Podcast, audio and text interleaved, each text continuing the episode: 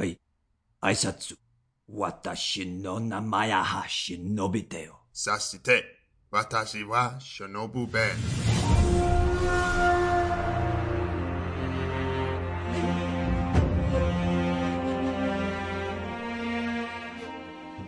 Hello, yeah, this is Pixel Vegan. Vi- vegan? Pixel Vegan. Welcome to Pixel Vegan. No, Pixel Vision. I'm Taya. I'm Ben. We are going to be talking about Sekiro Shadows Die Twice. Yeah, whenever I've told people what game I'm playing for the last few weeks, I never include the bit that comes after the colon, Shadows Die Twice, because I just think that is a terrible name. Just leave it at Sekiro. That's a cool sounding name. Sekiro, Shadows Die Twice. Not for me. Yeah, I agree. It's a it's a massive trend. It's basically franchising, isn't it? It's like this is going to be the first one, and we're going to introduce subsequent ones, and they're all going to have a different tag after the colon. Hmm. Although, if they were being honest, it would be Shadows Die multi millions of times, and then lose the will to ever live. Whoa, and this is coming from a guy that's played it for 40 hours, so. you felt like you were losing the will, did you? Yeah. Ben is so got- rubbing his nose like he's got a migraine as I look at him right now, by, by the way, everyone. I didn't lose the will per se. It was more I lost the patience, let's say. If I'd have had more time that I could willingly kind of sacrifice in the way that this game willingly sacrificed my player again and again and again, then I, I might have spent a little bit longer, more persistently. But to be honest with you, um, I found it really frustrating. Anyway, give us a summary, Teo. Give us your Teo monologue. Okay, uh, well, Sekiro, Shadows Die Twice, I suppose it's a third person action game with an emphasis on precision controls and boss battles. So each area is not small. You could probably like draw out the whole game on like a map and like look at every area. Like I can remember really well every area that I've been in the game because you spend so long in each area. But it's not necessarily because it's big. It's just because it takes you a long time to master it. And exactly the same with the boss battles. Like you'll get to a boss battle and it'll take you a long time to complete it. So you'll feel like you know the area surrounding it really well. It's definitely boss battle based.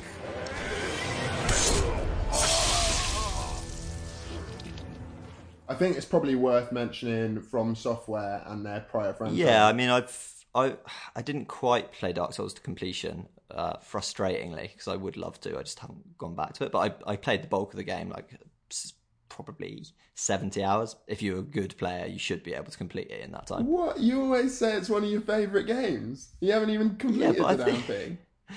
Oh, I was close. It was just this one bit I couldn't do, and then I left it too long, and then I was in the thing. Ah.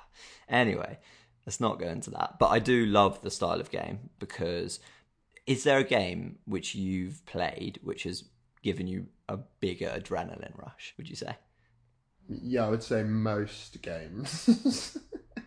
Really? Oh, you do get adrenaline rush pretty easily. I mean, you get adrenaline rush playing Risk, so yeah, I do. Yeah, yeah. I'm not known for having a sort of equanimous disposition. I don't even know if that's a word. sounded good. Equanimous. E- e- equanimous. I know what you're getting at, or what you seem to be getting at, which is that you're putting so much effort in that when you eventually get it, then you feel godlike or whatever. Exactly. And it's interesting.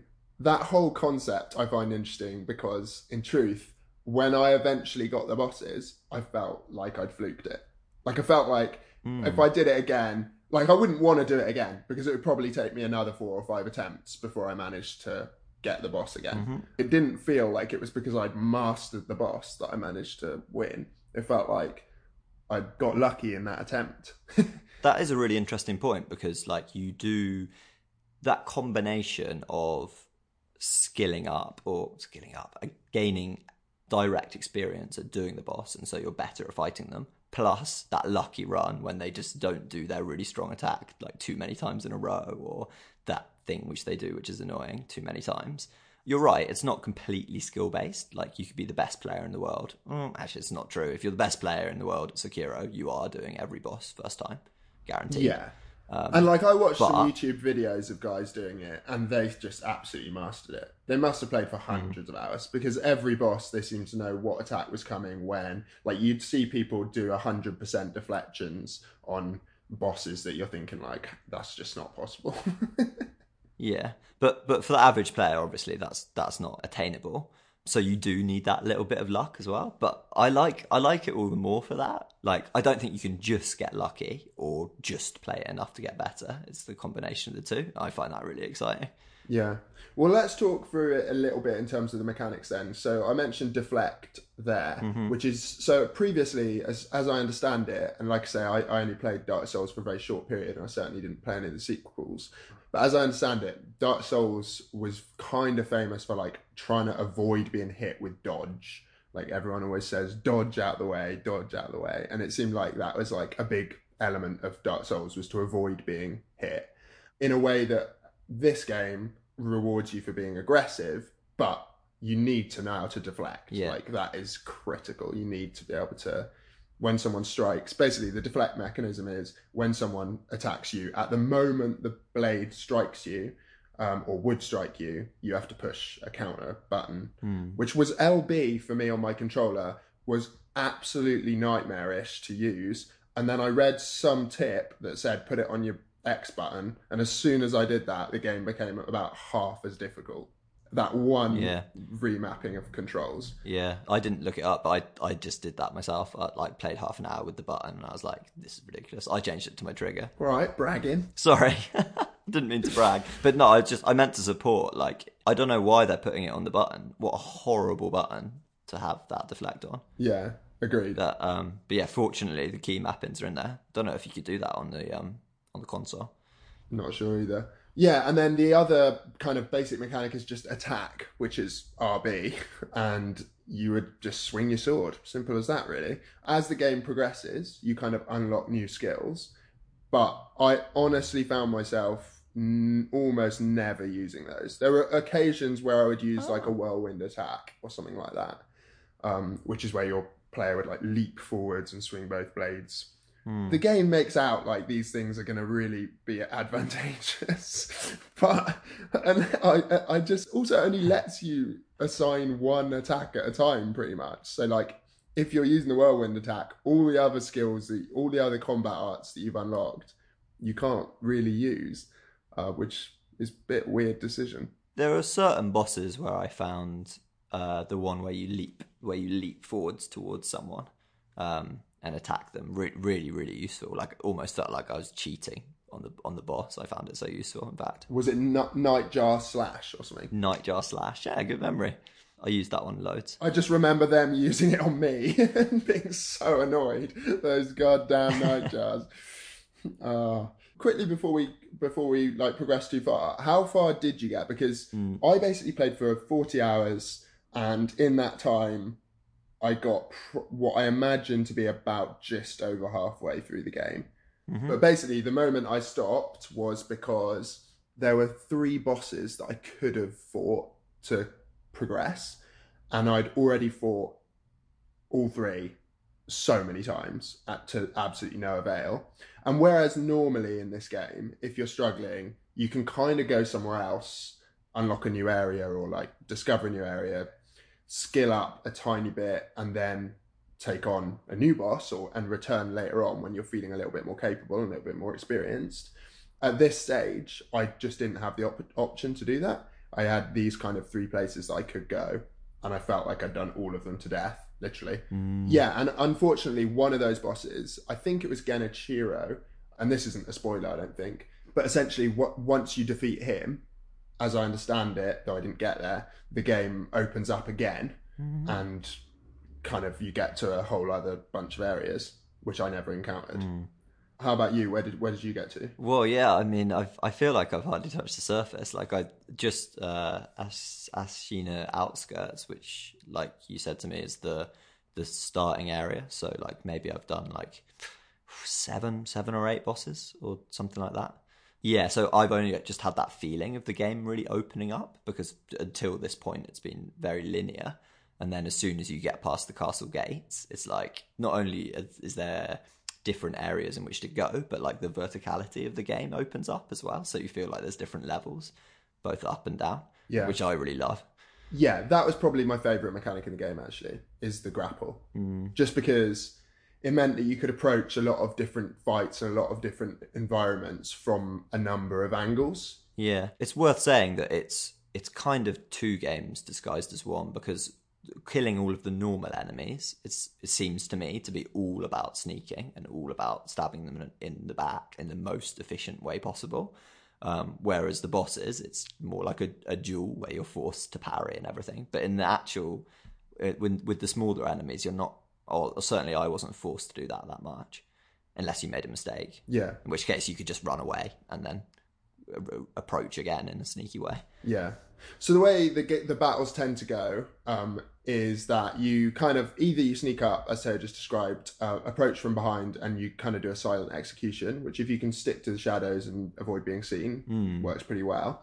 Or you engage, you find yourself engaged in a battle, at which point, um, if they hit you, they're going to take off probably half of your life at least with one hit Yeah, and kill you within two or three hits max, really. So it's essential that either you master deflections, or parries, if you want to call them that, or dodge is another option. You can also jump out of the way. Jumping, I always found a bit risky because the enemies seem to sort of glitch a little bit and always manage to catch you in the in in the air. it's really hard to get right. I practice loads. There's a there's a little guy. I guess he's undead at the beginning. Yeah, he's called the allows you to Undying. Oh, is it? That he allows you to practice your fighting moves on him, and he's just you just kill him over and over and over and over again. And I actually, after finding the first area really difficult, I actually did go back and just practiced on him loads, and that I found that really helped. I did the same thing, but I found him to be a really poor representation of how enemies actually attack you in the game. He kind of gives you a lot of cues before he makes his moves. They're all quite spread out. As soon as you hit him, I think three times, then the training is over, which is really annoying because it means you have to go back through the dialogue tree to get back into the training. And if you're planning on training for a fair amount of time, that's irritating. So you end up just um well, what I ended up doing was while I was training with him, like basically just training deflect and um, dodge. And then whenever I had the opportunity to hit him, I knew that I could have, but I chose not to because I didn't want to end the training. I definitely practiced my counters on him as well, like the Mikiri counter or whatever it's called, the one where they stab you because so many Yeah. enemies tried to stab you. And it's worth saying that there there is like a, a symbol which comes up on the screen which alerts you to the fact that they're either gonna get you with a stab or get you with a sweep. And then once you learn the enemy's animations, especially bosses, because you'll see them enough times, I felt like you do get a, a feel for exactly what they're going to do before they do it. And then it's just a matter of pressing the right button. I said just, it's really difficult. so those are called perilous attacks, Yeah. and they are perilous as hell. Like if you get hit with one of those, there's a good chance you're going to die. Mm. There's another one called grab as well. Yeah. So they like grab you, thrust, or sweep. The game wants you to jump over a sweep.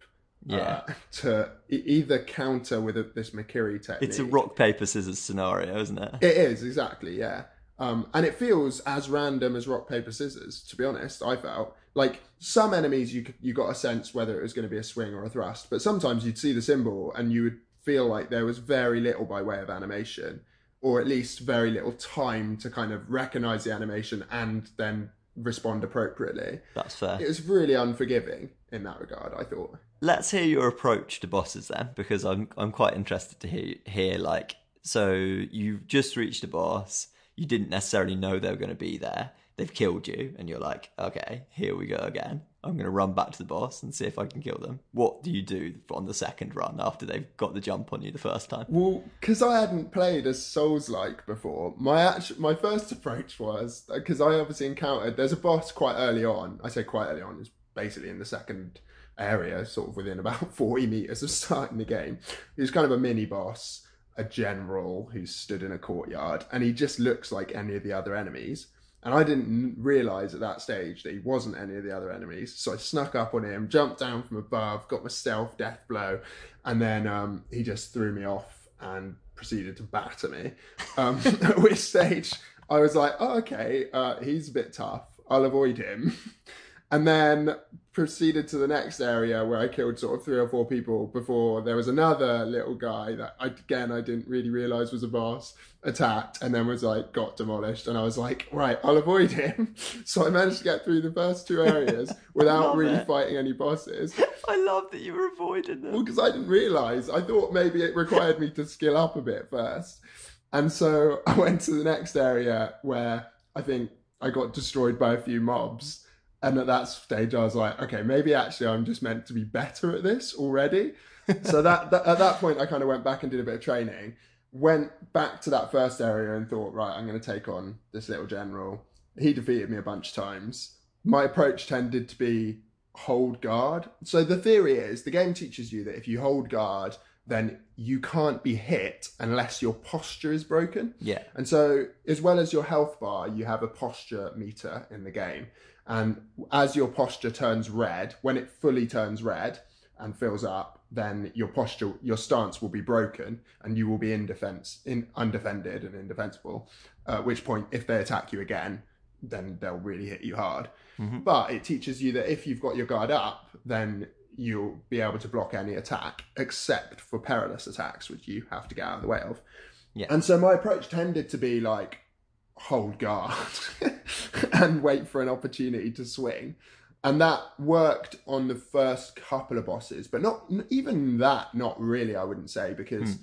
their perilous attacks just catch you by surprise so much. Hmm. I mean, it's weird because when once you've beaten a boss, then in your head you kind of make the boss seem easier.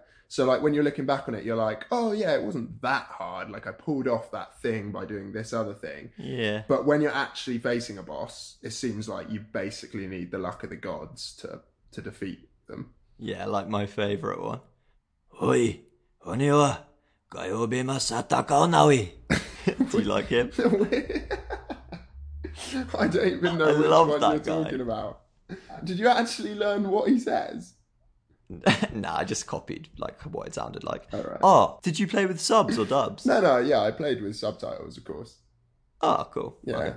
I didn't even I didn't even realize you could dub the game, to be honest. I was kind of hoping that you'd changed it over to the English voice acting because the difference between the Japanese version and the uh, English version is really funny. I think. 来るべきはアシナ存亡の戦一心様そしてアシナの民のために we go now to risk our lives for Lord Isshin and the peoples of Ashina. We are Ashina! We are unbreakable!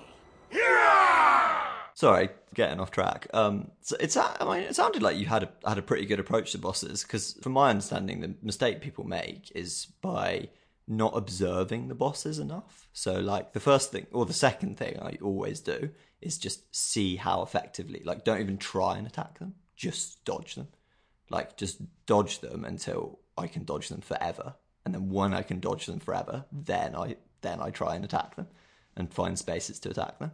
Yeah. Um, and it's like it's the most cowardly way, but I definitely think it's the most effective way as well. Yeah, I mean, maybe that's a good tactic. I didn't have that kind of approach. I, in general, I'm quite like an impatient person when I'm gaming.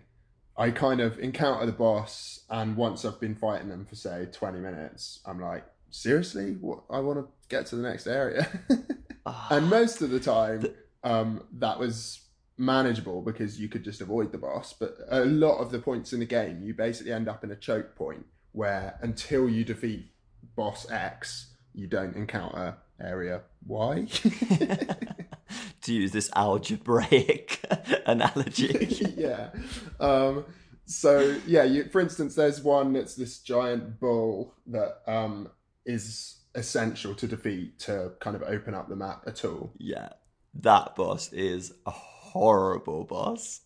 I almost, I almost feel like they're ah, From Software. I love them, but they were taking the piss with that boss because there's a there's a boss in Dark Souls which is um which is infamous for being like, and he's even a bull. Like I'm sure he's a bull in Dark Souls.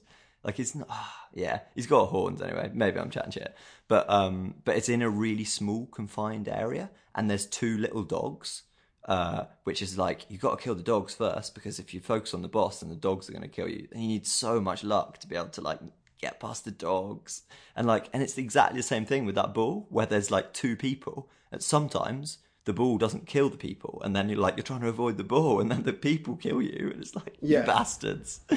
So yeah, the ball was like un- really, really unfair. I totally go with you on that one. They're they're just they're just twisting the knife with that. Uh, mate, I feel like there were so many bosses that were worse than that ball. Really? Oh well, I haven't yeah, got to them yet. so many. I can't wait. But yeah, so basically, you get through that bull, um, and that's kind of a choke point in an arena. Once you get past it, then you find yourself in the castle. And the castle area is probably the most expansive area in the game. It links to multiple different other areas to explore. And it's also got that vertical landscape as well, so you can go up on all the roofs and work your way up Yeah, into buildings from different which angles. is really and- fun in itself, isn't it? it is cool, yeah. Even though that is where they introduce another regular enemy called a nightjar, who is. Uh, when I first encountered a nightjar, I just got lucky. And um, first of all, I deathblowed one. Then I found another one and like just beat it down with attack, like almost effortlessly. And I was like, oh, this is probably the easiest mob. Little did I know, turn the corner, one just comes out of nowhere, screaming from the sky like. smashes into me, and then uh, as soon as you're fighting one that's had the time to kind of take you on, they they've got some serious attacks on them. Yeah, yeah. They can absolutely smash your health. The other thing that I feel like we haven't mentioned, but is critical to my annoyance, but I'd be interested to know what you thought of it, is that I get that the game is like, look, these bosses are hard. They're gonna require rinse and repeat. They're gonna like take practice, mm-hmm. but it doesn't give you the opportunity to do that easily. Like your spawn point is usually miles from the boss, past a ton of mobs, and it takes you, in some cases, like a good few minutes and multiple battles before you actually get to the boss that you're then meant to you know, train on essentially. And I found that so insulting as a player. I wouldn't say that's It's- good game design, if I'm honest. It's a totally fair point. Um, I haven't had that experience with the game yet. Like so far, certainly compared to the other games, I felt like the trip back to the boss has been really generous. It might take thirty seconds or a or a minute or something like that, but I'm happy with that. But yeah, like if it's if it's too long, like if I was if I was spending five minutes to get to a boss, which there are points in Dark Souls where you have to do that, you know, it it is too much. However, in order to have that sense of danger and uh, com- like completion and satisfaction, like I really want that when I'm facing when I'm facing a boss. I want to know that like oh, I have to do this, otherwise there is a, like a genuine penalty for loss. Like every time, like I want that penalty and the risk of that penalty of being imposed on me. But this is something that I feel like people's approach to a From Software game is so different to their approach to any other game. Like, as a gamer over the last couple of decades, one of the pet hates I see again and again and again is when there's a boss battle and there's a cutscene before the boss battle, and the cutscene lasts like 20 to 30 seconds or something, mm-hmm. and then you have the boss battle, and when it reloads, it reloads before the cutscene, and it's like unskippable, and people go nuts about it. They're like, annoying, I have to do that every time I'm fighting the boss, and usually the bosses are a fraction of the difficulty of a From Software boss, and in this instance, it's often longer than that and you have to churn your way through some mobs to get there. And everyone seems to just love it. They're like, "Isn't this genius design?" It's like, no, it's not. I wouldn't go as far as say it's genius design, but what I would say uh, From Software has, which a lot of other games don't, is that I always feel like it's my fault. Like if it, it's my fault for not being good enough as a player that I'm unable to do this boss. Like the the rules the rules are there. I just have to be able to execute them. but I just don't think that's true, though. Yeah, not fair. It- I, I don't think it's true. Like so often when you're playing, you think, right, you can see the sweep coming, you jump, and you're like way out of the range of the sweep, and somehow the boss just like reaches you, and you're like, there's no way that would have happened. Or a Mikiri counter, and you feel like really smoothly you've nailed it, and instead you character just walks onto the sword. but but we've we've already said that you can watch people do it online, be absolute masters of it. And if if if it's possible to be like that, then there's every stage in between as well. Yeah, Like, I- although people only put up edits where they nail stuff, they're not going to put Yeah, up an edit of them doing well. it 45 times first. But I do feel like it's like a musical instrument. Like you know the order in which you're meant, meant to play the notes and the speed that you're meant to do it at and the intonation of each. You know those notes. It's not the notes that are complicating it that's complicated. It's just the execution of those notes in that exact way. I feel like the like practice makes the same difference as it does with an instrument as it does with a From Software game. just quite high praise, but I genuinely feel like that. even if that is true, I think practicing an instrument for tens of hours has a value. Whereas a game insisting that you skill up in their game that you're then going to finish at some stage or not finish, depending on the case may be, it like is is kind of bizarre. Yeah. While we're talking about mechanics, though, there are a few other software decisions that I just thought this is weird Go on. in 2019, which I think is when the game came out. Is it 2019 or 2018? I think it's 2019. Isn't Yeah, it? yeah. I think so. Last early last year. It's kind of mad to me that you can't pause a cutscene. Did not realize that. Happened twice. Started the game. Literally, the first one, someone rang the doorbell. I was like, oh, just quickly pause this. Hit the button, just skipped it straight into the beginning of the game. I was like, no, I'm not done with the story. Precious story fragments lost. yeah, so I quit out and rebooted, and then uh, w- watched through that one. Played, uh, I don't know, the first fifteen minutes of the game or something, and then there's another cutscene. There aren't that many in the game actually, but there at the beginning there's a couple that kind of establish a bit of story. Got to another cutscene, and then someone started talking to me, and again I hit thinking just reflexively hit pause and skipped it, and I was like, oh man, this is so annoying. And then I looked it up to find out what the key was because I was like, there must be a button. I'm just pushing the skip button or something by accident. There really isn't, and so many people are kicking off about not being able to pause their cutscene.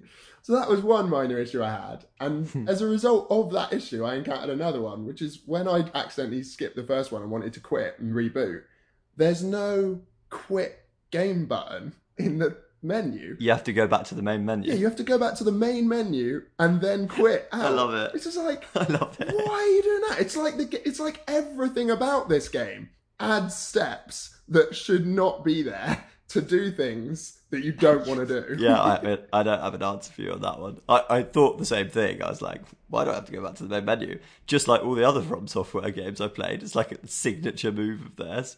Who knows? But that's just bad design. That's just bad design, right? Like, I, I, I don't remember the last pl- time I played a game where I can just quit the game. I don't understand why. Like, it, it actually takes quite a long time. Like, it loads the title menu. Like, that's that's how annoying it is. Oh, jeez. Come on. So, did you feel satisfied when you defeated a boss after half an hour of like rubbing up against it? I felt relieved that I defeated a boss. Maybe I felt a bit satisfied, if I'm honest. Ah, it's in, it is interesting because the the horse guy was probably the one that I was stuck on the longest, and in the end, I did it, and I was like, oh, I, I should have just been holding uh, parry this whole time, which is clearly what you were doing from the start, because that is a really good strategy with that guy. But because because my whole style was more about like jumping about and like trying to deflect, I never I never held down parry really hmm. until I had I was like forced to as a strategy for that boss, and then and then I did it like relatively easily. Yeah. But like when I finally killed him, I was like, yes, so pleased.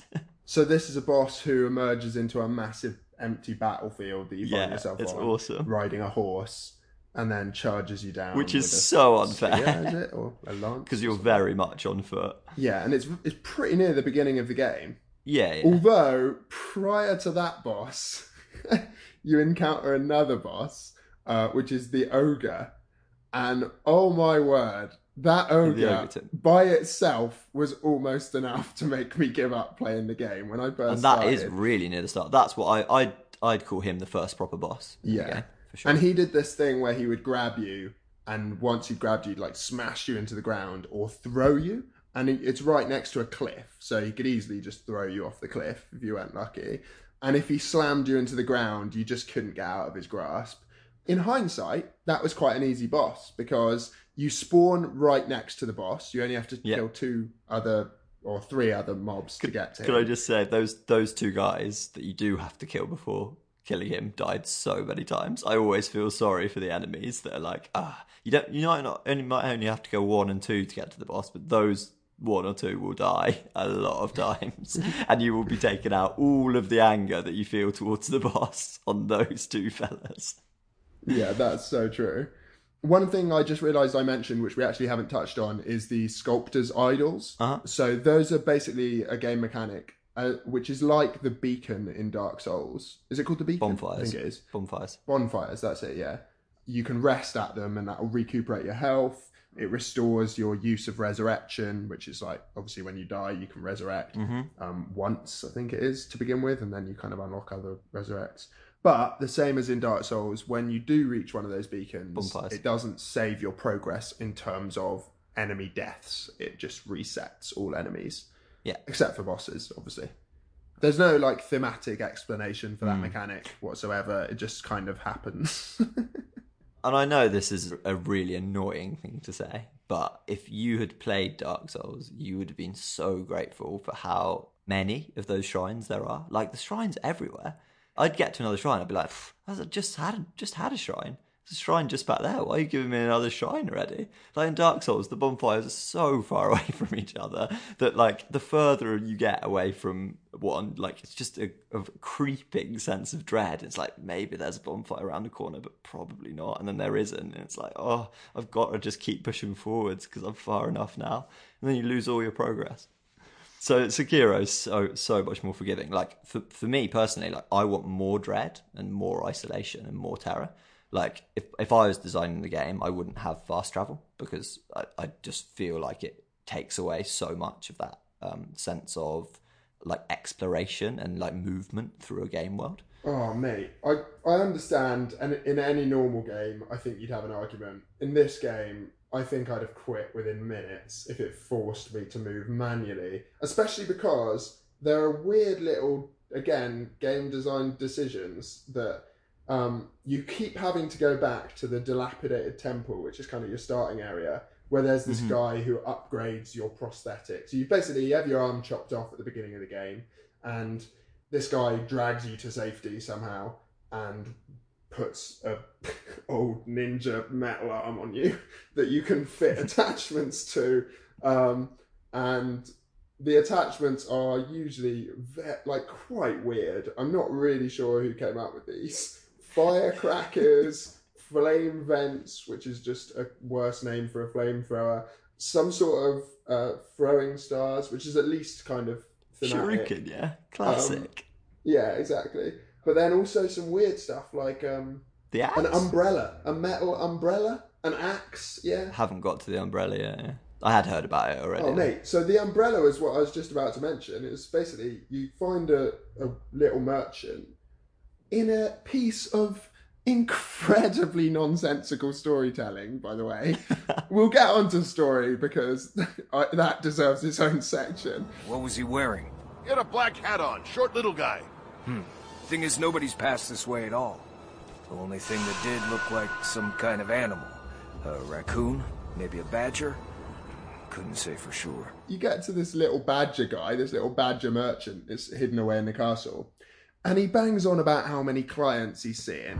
Well, I'll be here, raking in the profits. All these people who are coming through and buying from him, and you're thinking, who? Who is coming through and buying from you? Not a single person. As far as I can tell from everyone else's dialogue, they've all just been trying to kill you. And then um, you get to him. He's he's selling this umbrella, this metal umbrella, which is an upgrade for your prosthetic for an extortionate amount of money, or what seems an extortionate amount of money at the beginning of the game. Um, because every time you die, you lose half of it. Half of it. I think so, isn't it? That is pretty brutal mechanic. Yeah, yeah. yeah. No, it is. Yeah. and you buy this umbrella and it literally you just open the umbrella and it's like having guard up but better because it doesn't damage your posture um, and you can deflect you can deflect with it so in in theory it's quite a good little bit of equipment Good gadget. Yeah, sounds good. but i didn't find myself really i didn't really use it which is true of so many of the gadgets. The main one i found myself using all the time was firecrackers because it kind of gives you a temporary stun on bosses. Um, and flame vent a little bit as well on like the drunken Zuzu or whatever his name is.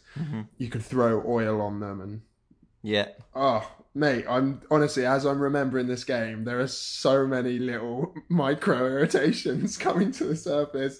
I feel like I'm bubbling up. This is one thing I was thinking that you'd you'd bring up is just how difficult it is to use items. Like you do actually get quite a lot of items, but it's so difficult to use them because it's like but you're not you're not meant to be able to use them easily. Like it doesn't want you to be able to just like chuck loads of oil around or like eat some sugar so that your your defense is up. Like it wants you to be like scrambling around with the controller being like, oh, I can't do it quick enough, help me.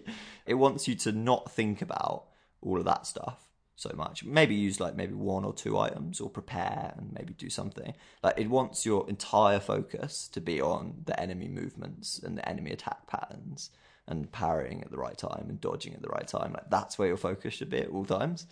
And I love that. The items themselves, the game makes them so rare Yeah. that when you get them, you think, oh, this is really good. I've got this item. And then you use it and then you die and it's gone.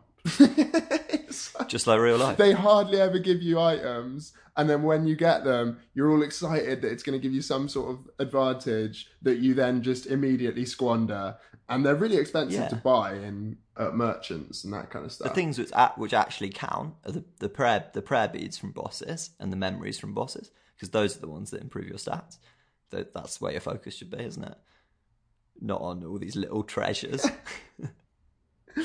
uh, go on then story give us a summary because i had very little idea beyond you're given this little kid to look after and a bad general takes him and you have to bring him back the young lord, yeah. I, I mean, I'm probably not far enough through the story to be able to give a particularly good summary, but something to do with magic blood and, and everyone's and everyone's flesh rotting the more you die.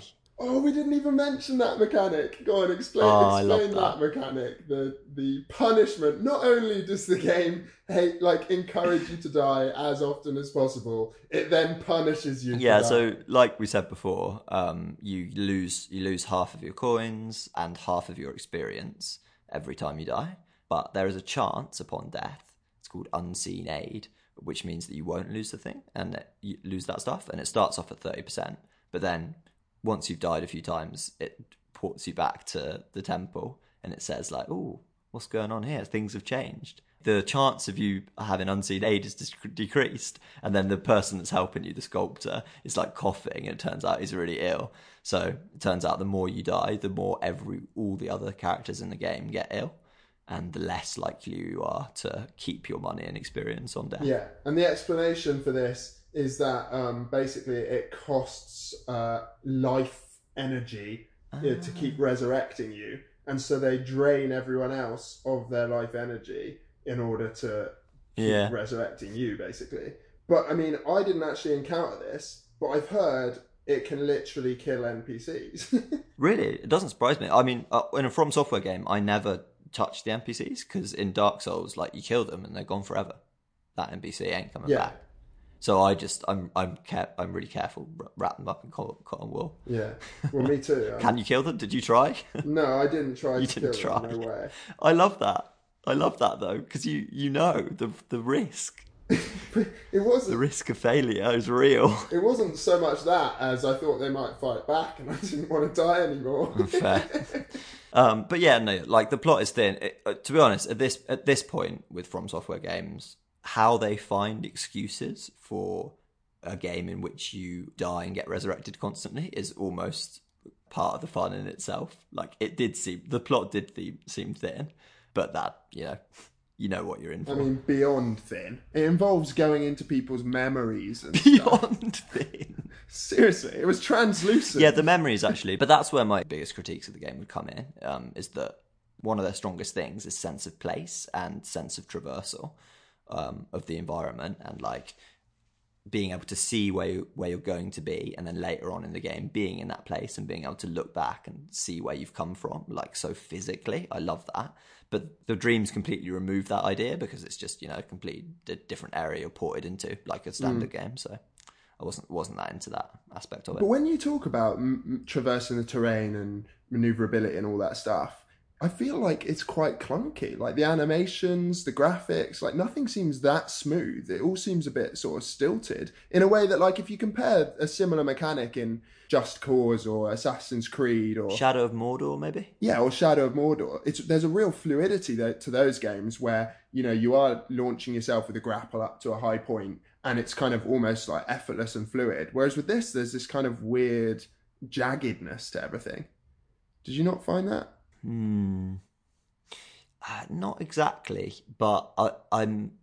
I'll definitely have a different point of reference to it. Like my point, my point of reference, unfortunately, is is Dark Souls, and that the like you, you're so the movement in that is so awkward, um, like hilariously awkward. That this, by comparison, felt incredible.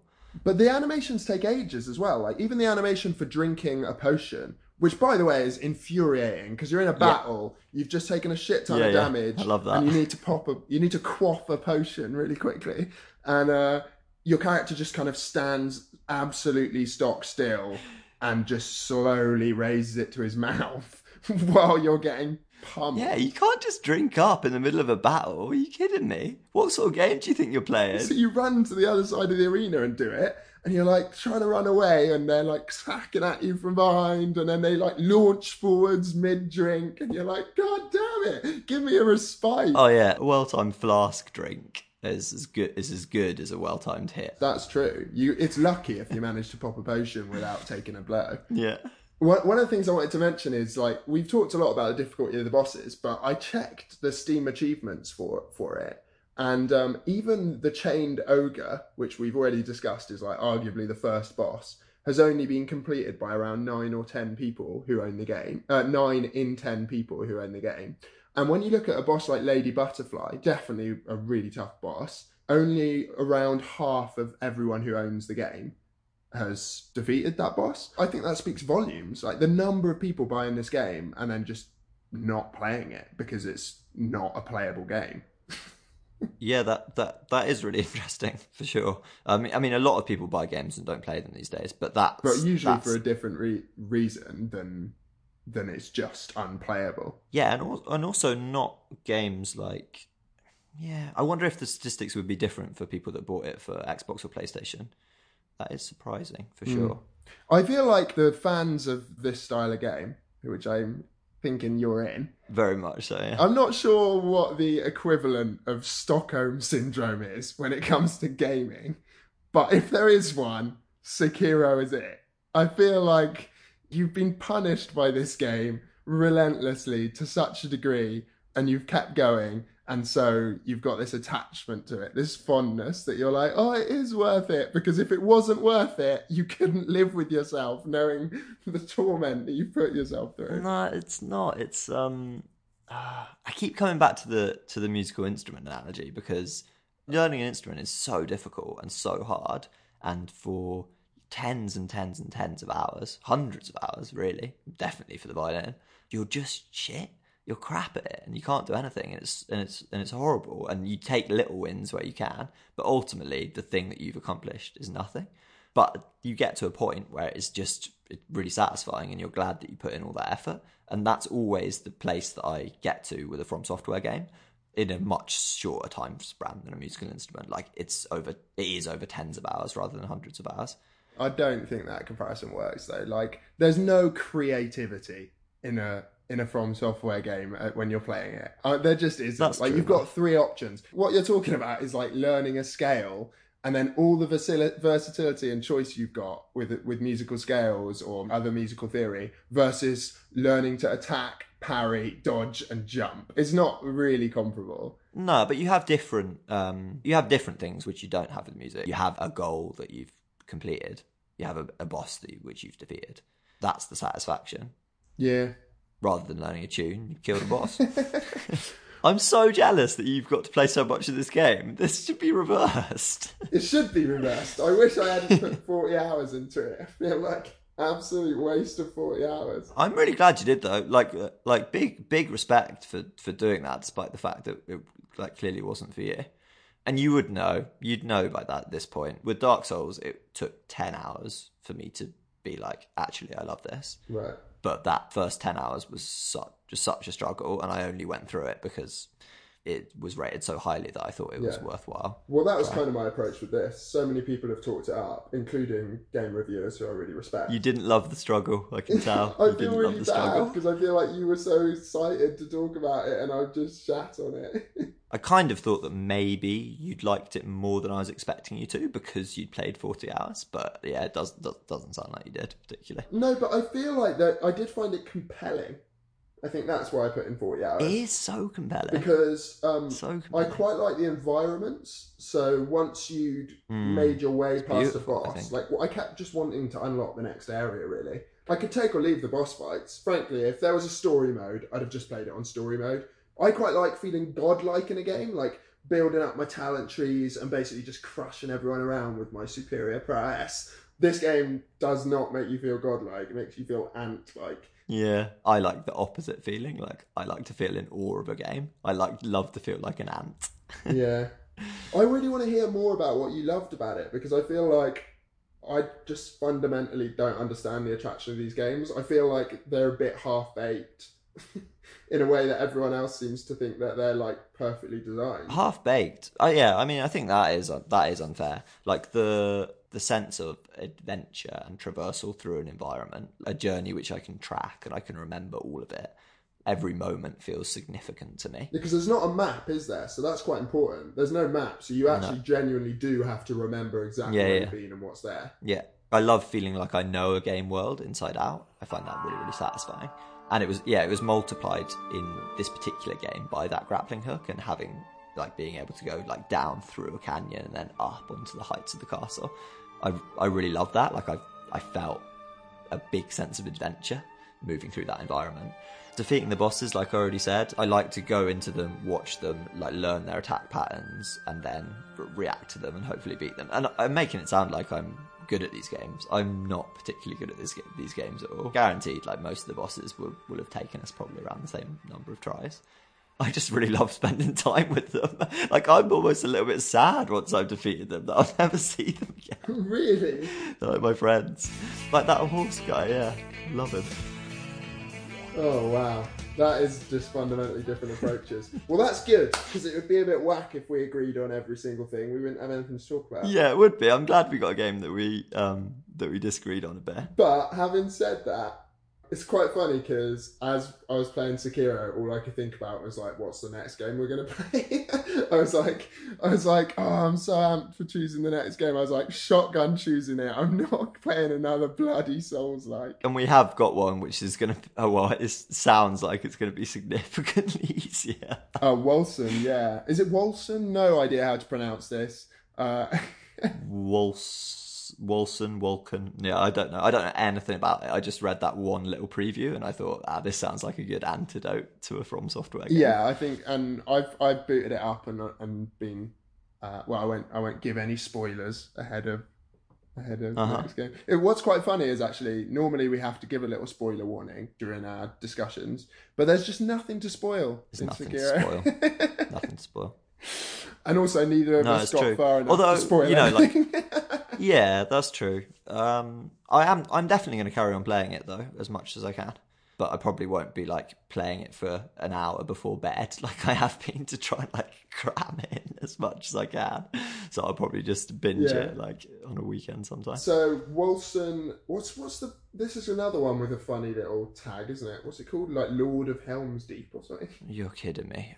Just get rid of the, everything after the colon. Just don't Lords it of. Mayhem. Wolcen Lords of Mayhem. You're kidding me. Lords of Mayhem.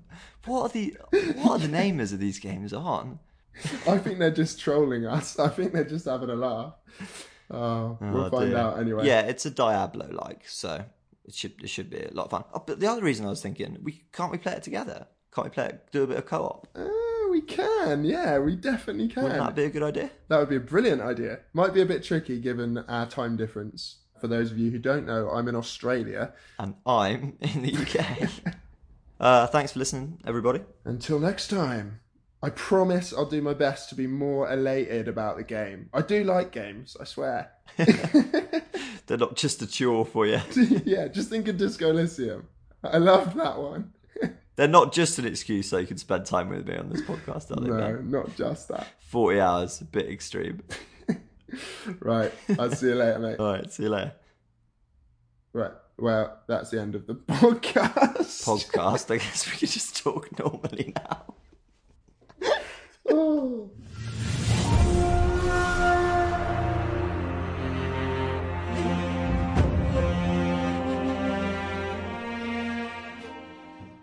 was one of those games, mate. The whole time I was playing, it was the worst one we've done so far in terms of like all I wanted to do was give you a call and be like, mate, this is how talk me down from the precipice.